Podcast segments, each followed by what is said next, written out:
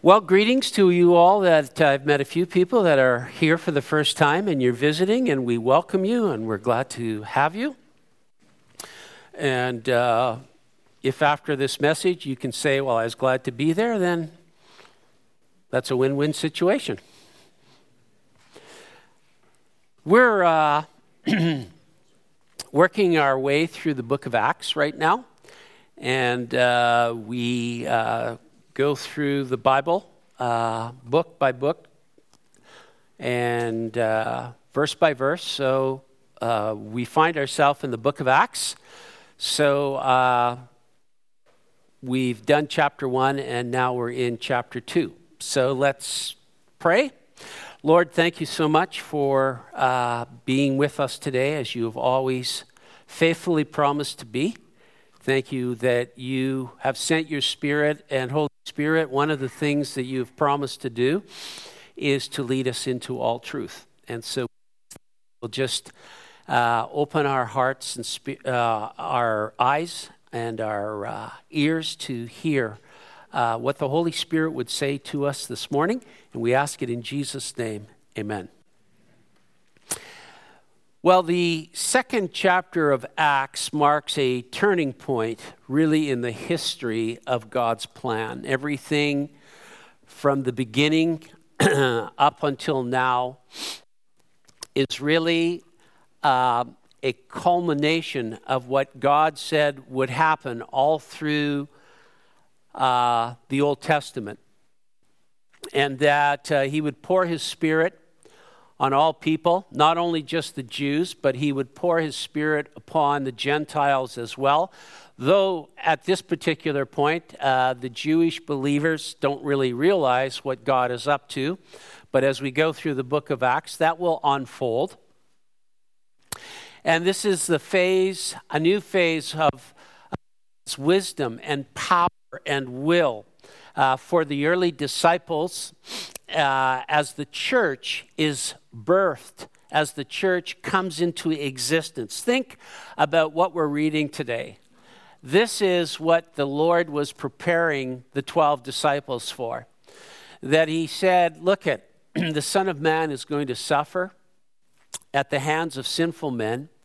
He's going to die but he is going to rise again, and then I'm going to ascend to my Father. And don't be sad about that, because when I go, I am going to send the promise that I told about, told you about, and that is the blessed Holy Spirit, the Parakletos, the one that comes alongside.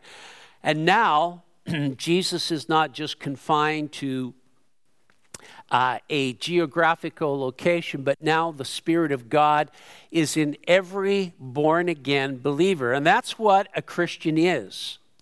A Christian is not someone that attends church or tries to keep laws or tries to be good, though being good is good. Uh, but the fact of the matter is, is that Jesus told Nicodemus, who was one of the Pharisees of the Pharisees, Nicodemus said, Well, what must I do to see the kingdom of heaven? And Jesus said, Unless you are born again, you cannot see the kingdom of heaven. There is no one on the face of the earth that is going to see the kingdom of heaven unless they have been born again by the Spirit of God. Nicodemus looked at Jesus and said, Well, this isn't making sense to me. He said, I'm, a, I'm a man now. I, I, I can't go back into my mother's womb and be born again. And Jesus said, I'm not talking about a natural birth. I'm talking about a supernatural birth. It is the birth that happens when a person is born again. Are you born again? The only way that one can be born again is by believing on the Lord Jesus Christ, receiving Him as your Lord and Savior, repenting of your sin, that means turning away, and by faith receiving the free gift of salvation. At that moment, when a person sincerely turns from their sin and believes on the Lord Jesus Christ, there is an incredible dynamic thing that takes place in the invisible world. And that is, is that God takes away the sin that is in your heart and sends his spirit, the Holy Spirit, to actually dwell within you. We call that being born again. And every person that is a born again Christian has the Spirit of God that lives in them and witnesses with them that Jesus is in fact true, that God's word is true, and that you now have a corresponding desire to live for God and not yourself. Now, when, you know, when I meet uh, people who aren't believers, they often say, well, you must be a rule keeper. Like you go to church on Sunday and you don't swear and you don't do this and you don't do that. I go, as a matter of fact, it's the complete opposite. Yes, I, I, I, I, I do go to church and uh, normally I don't swear uh, unless someone takes my parking spot and then um, I look all holy on the outside, but inside I'm thinking different things. But I know you're all different. So I'll just be the first to admit it. I know that Gary would never do that. I've golfed with them. Uh, but, anyways, what I'm saying is, is that the Holy Spirit sets us free from all of that. And He puts within us a new nature and a new desire to delight in the Lord and to walk with the Lord. And as John said, uh, we keep his commands, and his commands are not burdensome. We delight to walk with the Lord and to uh, trust the Lord and to obey the Lord. And so everything that I am doing is not trying to keep laws to be righteous. I've been made righteous by Christ. I have no righteousness in myself. I've been born again by the Spirit of God, and the Holy Spirit testifies within me that I want to walk with Jesus. I don't get, always get it right, but I know where my true compass points. And so, as the Bible says, he that says that he does not sin lies, and the truth is not in him. But what John is telling us is, is that we're never comfortable in the continual presence of sin there's always a convicting work of the Holy Spirit that says, no, that ain't the way, this is the way. And the one thing, and I've told you this many times, I'll tell you again the convicting power of the Holy Spirit always brings hope. The condemning power of the devil always brings despair. I have never met a Christian that truly has been brought into conviction and repentance that's been sad. Never. I never can think of a time in my life where the Holy Spirit has convicted me of an attitude, a thought, an action, whatever the case may be, that has just opened my heart and I've seen myself for what I really am, where I have felt despair. I have felt the weight of conviction, but I have felt the incredible joy of hope that God is bringing me into line with His will. Amen? God does not condemn. The only time God will condemn is if you in your whole life decide to reject Jesus. Then there is no there is nothing that can be done anymore. You have rejected the free gift of God and now all that awaits you is certain punishment. But up to the very last breath that you breathe, God gives you hope, grace to bring yourself to see life his way. Okay? Well, that wasn't in the notes, but I get carried away. But this is the incredible thing that we're talking about as believers in Jesus Christ. We are dwelt by the Holy Spirit. Indwelt. That's the difference between us and any other club in the world. Is that we have the power of the living God dwelling within us. We're not the Kiwanis. We're not any other club. We're not someone that gets together and does good things, as good as that may be. No, we are the church of the living God, marked by the indwelling presence of the Holy Spirit. And it's just critical to understand that that's what makes us a people of God and that it's the uniqueness of why we are Christians. God dwells within his people. He doesn't dwell in bricks and buildings anymore, he dwells in the hearts of his people. Though bricks and buildings are okay, but there's a lot of beautiful buildings that are empty and devoid of God's power. People come, they go through the motions, but they say no thank you to Jesus and Him being the Lord of their lives. That is not Christianity. That is religiosity. We don't want religiosity, we want Christianity.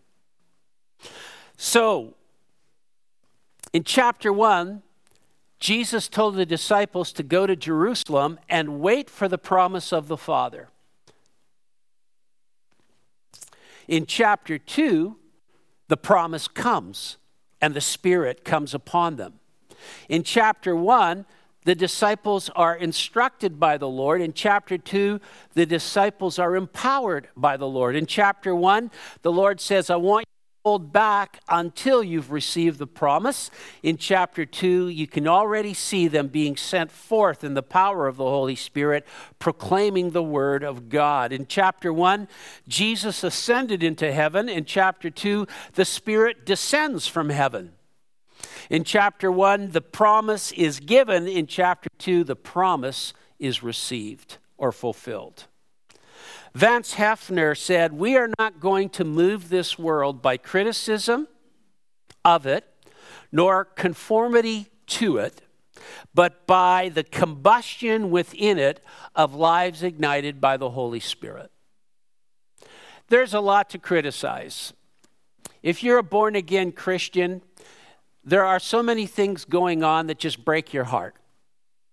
The things that we celebrate and the things that we call, we are exactly what the Bible says. Woe to those who call good evil and evil good. Woe to those who call light darkness and darkness light. And we celebrate evil and darkness as it is the greatest virtues that have ever hit the planet.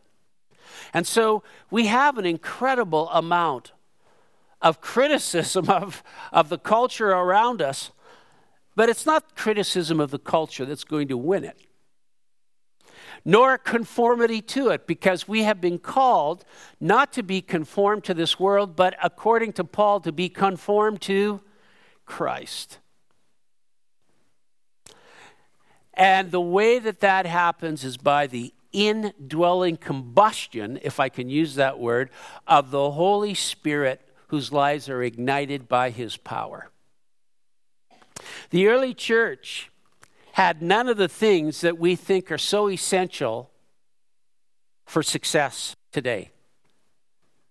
They didn't have buildings, they didn't have money, they didn't have political influence, they didn't even have sound systems.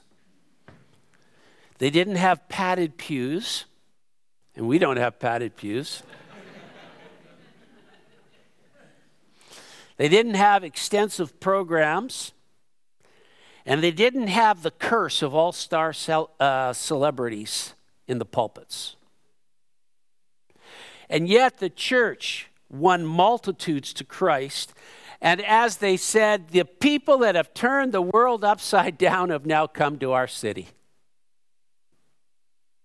What an incredible testimony. They planted churches throughout a pagan, hostile Roman Empire. They lost thousands upon thousands upon thousands of people to martyrdom.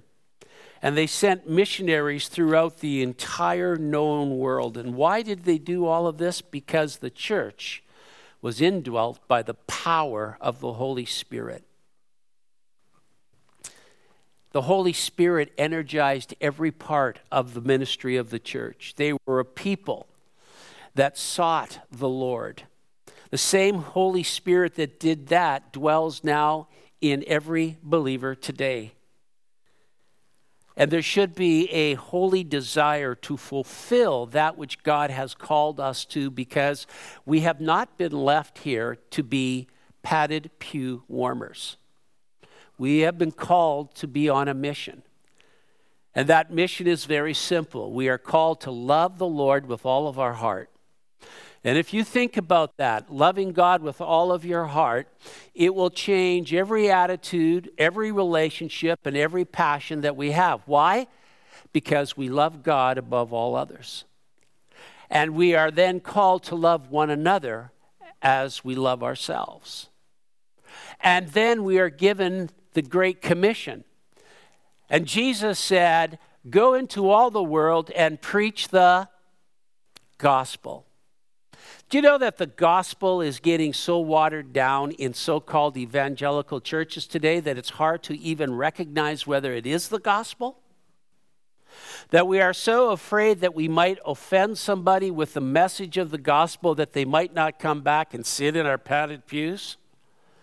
Thank God we don't have padded pews, but you sit on hard plastic chairs because we're spiritual here.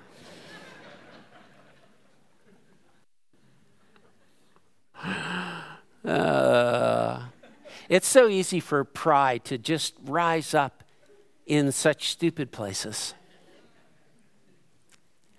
But we haven't been left here as pew warmers. We have a mission, it's a real mission. And the most exciting church and the most exciting life is to be on mission.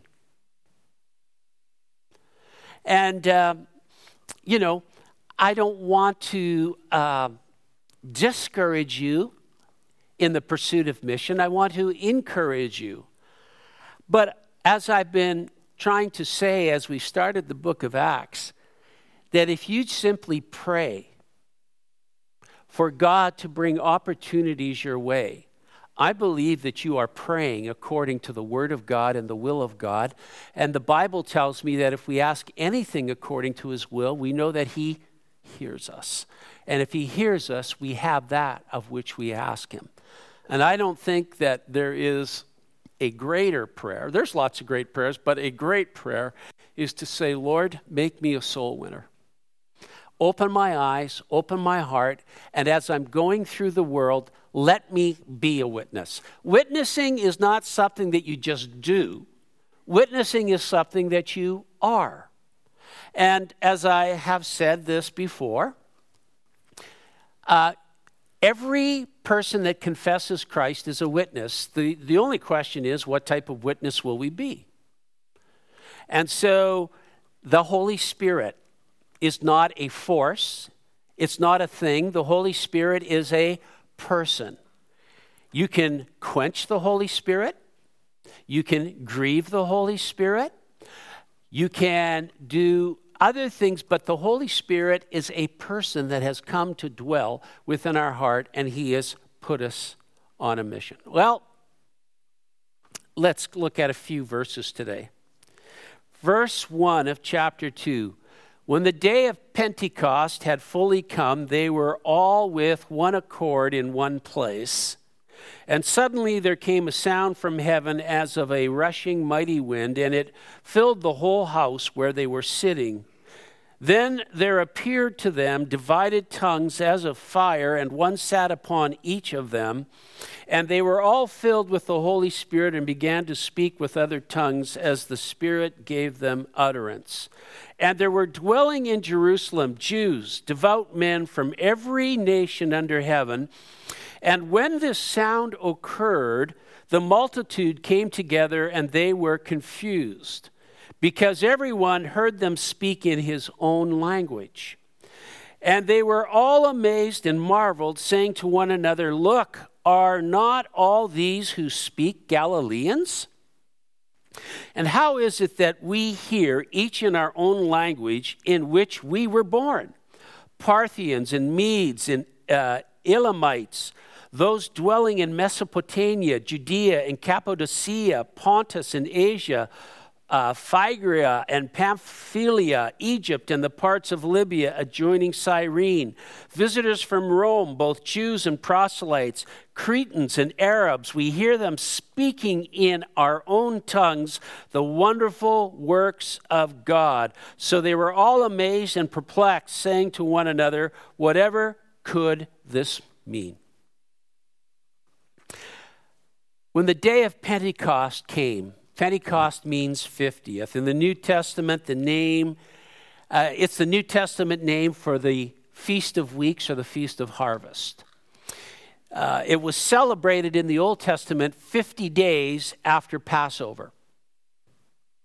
In addition, the Jews in post exilic Judaism celebrated the giving of the law to Moses on the day of Feast of Pentecost. The Spirit's coming on that day was linked to the pattern of feasts that we see in Leviticus in the Old Testament. Some of you go, Well, you know, I never got much out of the, the book of Leviticus. You know, the whole book of Leviticus, all the feasts, all the offerings, are all a picture of Christ. So we have the Passover, the 50th. This pictures the death of Jesus Christ, the ultimate Passover lamb. It was here that the people killed the lamb without spot or blemish to remember the Passover that God brought them out of Egypt. All the doors in Egypt that did not have the blood of the lamb upon them, the firstborn were slain. Picturing the blood of the sinless Lamb of God having been shed for the forgiveness of sin. Now, the Feast of Unleavened Bread was an offering of the first fruits of the grain harvest, and it was celebrated the day after the Passover, or the first day of the week. Jesus arose on the first day of the week and became the first fruits of them that slept, according to Paul in 1 Corinthians 15 20 speaking, of course, of his resurrection. All of this in Acts 2 took place according to Leviticus 23, 50 days after the Passover. So here we see the Holy Spirit being poured out according to the pattern in the Old Testament feast of Leviticus 23. Now, out of the seven feasts that God gave the people of Israel, all males were required to present themselves in Jerusalem for three of those seven feasts Passover, Pentecost, and Tabernacles. And so, if we put this together, we know that Jerusalem would have been packed with Jews from all over the known world in the Middle East because they were required by law to present themselves in Jerusalem on one of these three feasts, and one of them was Passover. So, if we look at what was going on in Jerusalem when the Holy Spirit was poured out, it would have been a very cosmopolitan situation, and it would have been teeming with hundreds of thousands of pilgrims that have come in for the feast of Passover. It says that they were in one accord. This is the second time that we read this statement. It's also for us in chapter 1 when they went back into Jerusalem according to Jesus' word, and they waited in the upper room all in one accord for the promise that Jesus said was to come. Now, here they are again in this divine attitude of being in one accord and an agreement of mind, emotion, and spirit that the Lord Jesus told them that was to come. Now, wherever the Lord is blessing, attitudes are always in harmony with the Holy Spirit, and they always lead to divine action, which leads to the blessing of God, harmony, peace, all of these things are uh, pictures of God's work being done. Here we are, 3,000 sinners gathered in this room today. That's for all of you on tape land. Um, and we're all sinners saved by grace. The one thing that I have learned about pastoring is, is whether there's 10 people or 3 people or 150 people, everybody has an opinion and an agenda of how the church should be run. It's natural, it's normal. Who but the Holy Spirit can actually bring a group of people into harmony with one another and to follow the Lord together in unity? Only God can do that. And so they are all in one accord.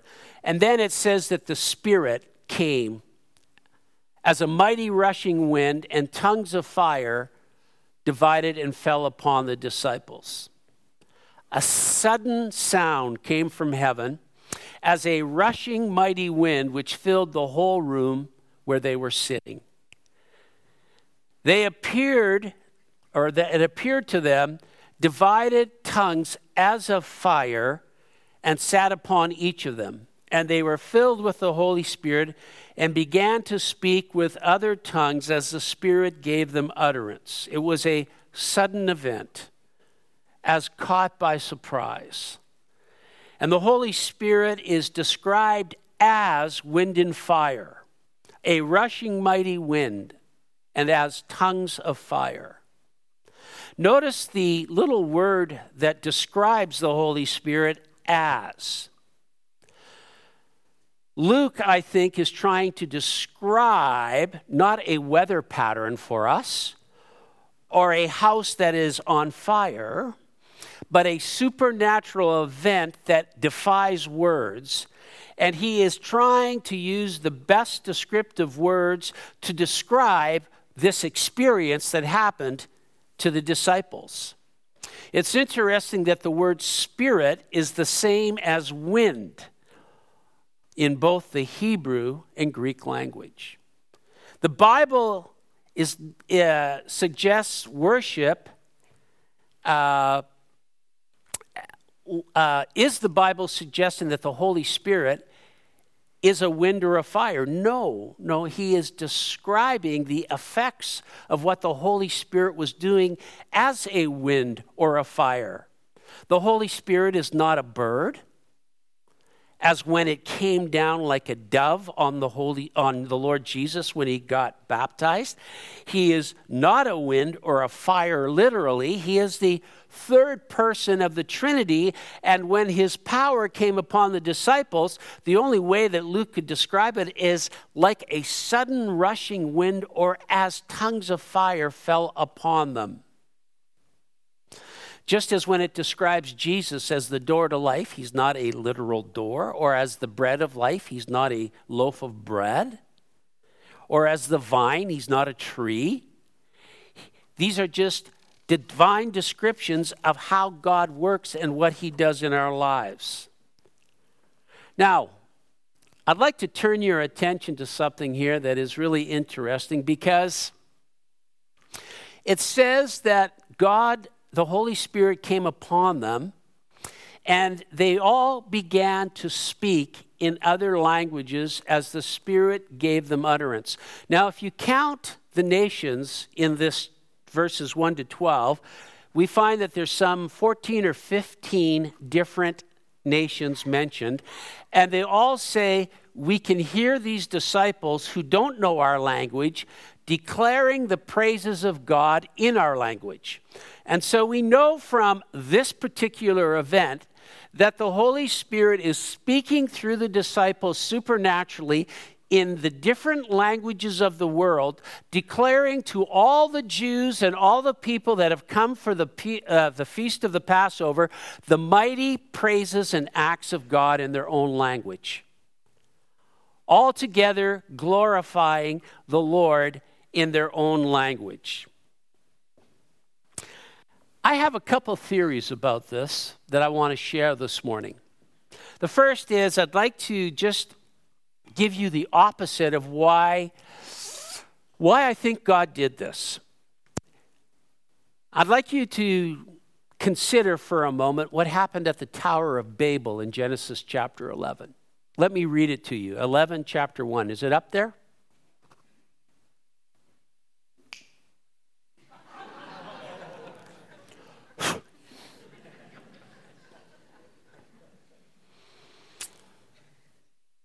Now, the whole earth had one language and one speech. And it came to pass as they joined from the east that they found a plain in the land of Shinar, and they dwelt there, and they said to one another, Come, let us make bricks and bake them thoroughly. They had brick for stone, and they had asphalt for mortar, and they said, Come, let us build ourselves a city and a tower whose top is in the heavens, and let us make a name for ourselves, lest we be scattered abroad over the face of the whole earth. But the Lord came down to see the city and the tower which the sons of men had built. And the Lord said, Indeed, the people are one, and they all have one language. And this is what they began to do. And this is what they began to do. Now, nothing that they per- propose to do will be withheld from them. Come, let us, we see a picture of the Blessed Trinity here. Come, let us go down and there confuse their language, that they may not understand one another's speech. So the Lord scattered them abroad from there over the face of all the earth, and they ceased building the city. Therefore, its name is called Babel, because there the Lord confused the language of all the earth and from there, the Lord scattered them abroad over the face of the earth. Isn't it interesting that the first time we see people coming together to speak in one voice and one language was not to glorify God, but to oppose God? Babylon began as Babel, the city that was established by the ambitious Nimrod in his attempt to really organize the first worldwide government in opposition to God. The desire for this Babel temple was to unify mankind under one language and literally build a government and a people who were defiant against God.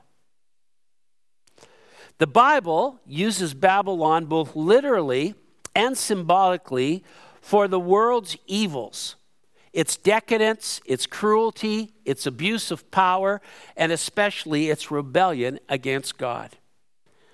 Now, we know as we follow Babel and Babylon through the Bible that Babel, centuries later, turned into Babylon.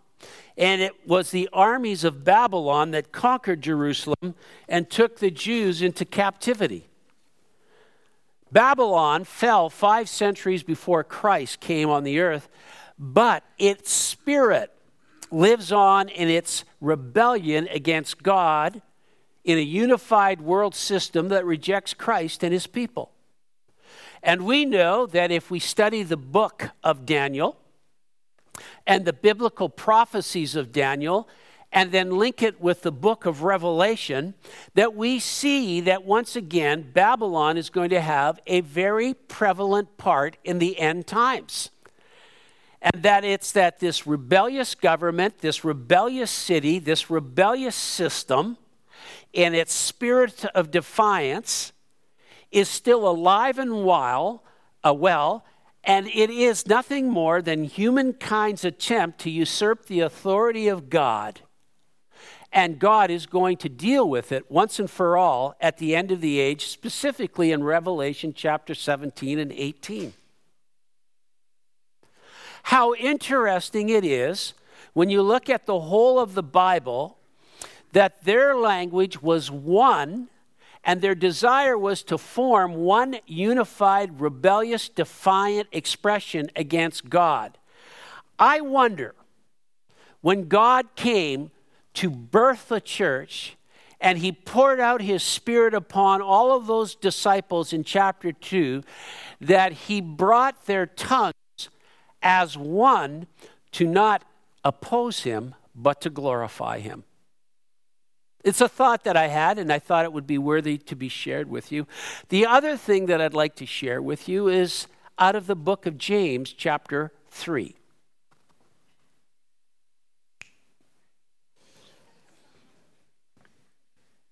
Thanks, Tanya. Now, this is a thought that I had, and I just want to throw it out because I think it's worthy of some consideration. Here's what James says My brethren, let not many of you become teachers, knowing that we shall receive a stricter judgment, for we all stumble in many ways. If anyone does not stumble in word, he is a perfect man, a mature man, able also to bridle the whole body. Indeed, we put bits in horses' mouths that they may obey us and turn and we turn their whole body. Look also at ships. Although they are so large and are driven by fierce winds, they are turned by a very small rudder wherever the pilot desires. Even so, the tongue is a little member and boasts great things. See how great a forest a little fire kindles. And the tongue is a fire, a world of iniquity. And the tongue is so set among our members that it defiles the whole body and it sets on course, it sets on fire the course of nature, and it is set on fire by hell. For every kind of beast and bird, of reptile and creature of the sea is tamed and has been tamed by mankind. Verse 8. But no man can tame the tongue. It is unruly evil and full of deadly poison. How wonderful it is when the Holy Spirit takes over a person's life. I wonder whether the Lord was saying to us and saying to the world that when the Holy Spirit in power comes upon us, not only can He change our lives, but He can actually have power over the tongue.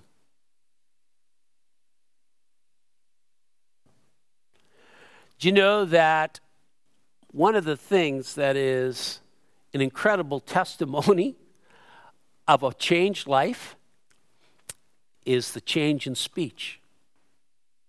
I was a blasphemer. I had a filthy mouth when I was a kid. And when I think about how I talked and how I communicated, the first thing that happened when I was born again is I had an innate spiritual knowledge that I shouldn't talk like that anymore. And then all of my family and friends really thought I'd gone over the deep end because they went, What has happened to you? Can't you talk normal anymore? You see, the even control a tongue. And how exciting it is to see when the Holy Spirit came upon the disciples that he took this world of unruly evil and now he is using it to glorify God and speak his praises to all the nations around them of the wonderful works of God. Now, one of the things that happens when we read the second chapter of Acts is I sometimes wonder if we get more caught up with the signs and the wonders uh, than, than really the significance of what God is doing here. And that is that God can take the tongue of a person and bring it under his control to such an, uh, a, a beautiful place that we are speaking the praises and the wonders of God. Of course, this is a very supernatural event because none of the disciples, as far as I know, spoke these languages. The Spirit, it says, gave them utterance.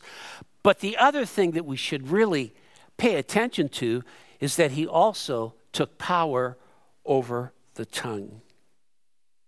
You see, to be filled with the Spirit means to be full of the Spirit and to be controlled by the Spirit. We are not controlled by the force of Star Wars but by the person and the work of the Holy Spirit.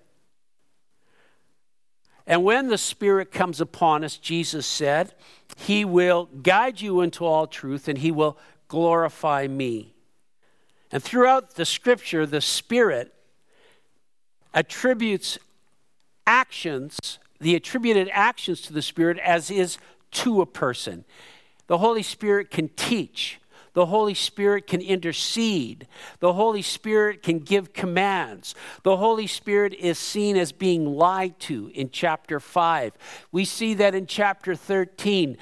Paul and the early disciples at Antioch fasted and prayed and ministered to the Holy Spirit, and the Holy Spirit said unto them, Set aside Paul and, and Barnabas for the work to which I've called them. So I want you to get that in your mind and your heart that we're not dealing with a force, but with a divine person.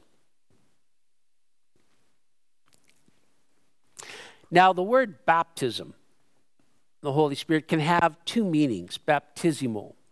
It can mean to be submerged, and it can be to be immersed. And in the disciples' experience here, we see both. The Holy Spirit submerged them into his, his presence, but also immersed them into the family of God. And so when we think about being filled with the Holy Spirit, the Bible tells us to be filled with the Spirit of God. And the tense there is not a one time thing, but continually be filled. Now, a lot of Christians look at Acts chapter 2 and they wonder what does it mean to be filled with the Holy Spirit? It means to yield to Him, to walk with Him, to listen to Him, to read the Word of God, and to agree. One of the greatest experiences I ever had in my life was that I got into the Word of God, and the more that the Word filled me, it was more like it was like the Holy Spirit was filling me. It was like one and the same. The Word filled me up, the Spirit filled me up. And you know why? Because the two agree together. And to be filled with the Word is to be filled with the Spirit, and to be filled with the Spirit is to be filled with the Word. And so I'm going to just cut it off right there, and we're going to go into uh, Peter's message next week.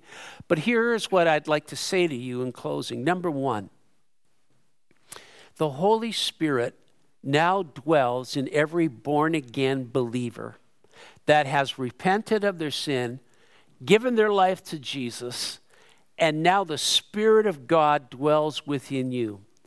The Spirit of God dwells in you, and the Holy Spirit doesn't want to be a uh, holiday guest that checks into your hotel on special occasions. He wants to be the permanent resident that runs the whole joint. Got it? Secondly, he wants to take control of our lives as we yield to Him. And one of the greatest evidences is the control of the tongue how we talk, how we speak. For out of the abundance of the heart, Jesus said, what speaks? The mouth. Whatever is in the heart comes out of the mouth. Thirdly, realize that what, what brings an exciting, joy filled, incredible adventure of living the Christian life is walking with and in the Holy Spirit. And that every moment of every day, as we get up, we can ask the Lord afresh and anew, fill me afresh and anew, O Holy Spirit. It's not because the Holy Spirit has left us. It's not begging God to do something that He hasn't already done. It is because we are holy buckets that have holes. And the bucket needs to be refreshed and filled up. And so we've been given the Bible and the Word of God, and we've been given times of prayer and worship that we might be refreshed in the presence of the Holy Spirit. And yield to Him and walk with Him. Don't give God lip service and then live any way that you please or choose. Give God your heart and your life and let Him live that life through you. Amen? Let's pray. Father, thank you so much for your word today. The blessed power of the Holy Spirit that was poured upon the disciples, the birthing of the church. Lord, that you would come among and upon a people and say, The way that I'm going to build my church is not through programs, through superstars, but I'm going to build it through the indwelling power of the Holy Spirit in each and every believer. Oh, Holy Spirit, how we desire and how we long to be filled afresh and anew with your beautiful and wonderful presence. Lord, I pray that this day you would be most welcome in our lives within this church and that everything that we are about and everything that we do would be marked by the presence of your Spirit. That it might bear fruit, that it might bring forth, Lord God, fruit for your pleasure and your glory. I pray that you will refresh and strengthen, Lord God, each and every saint that is born again here this morning. And Lord, that they may taste afresh and anew and see that the Lord is good. Thank you, Lord, that you are even now among us, for the Word of God tells us you will be. Wherever two or three are gathered, there you are. We love you. We pray these things in Jesus' name. And all God's people said,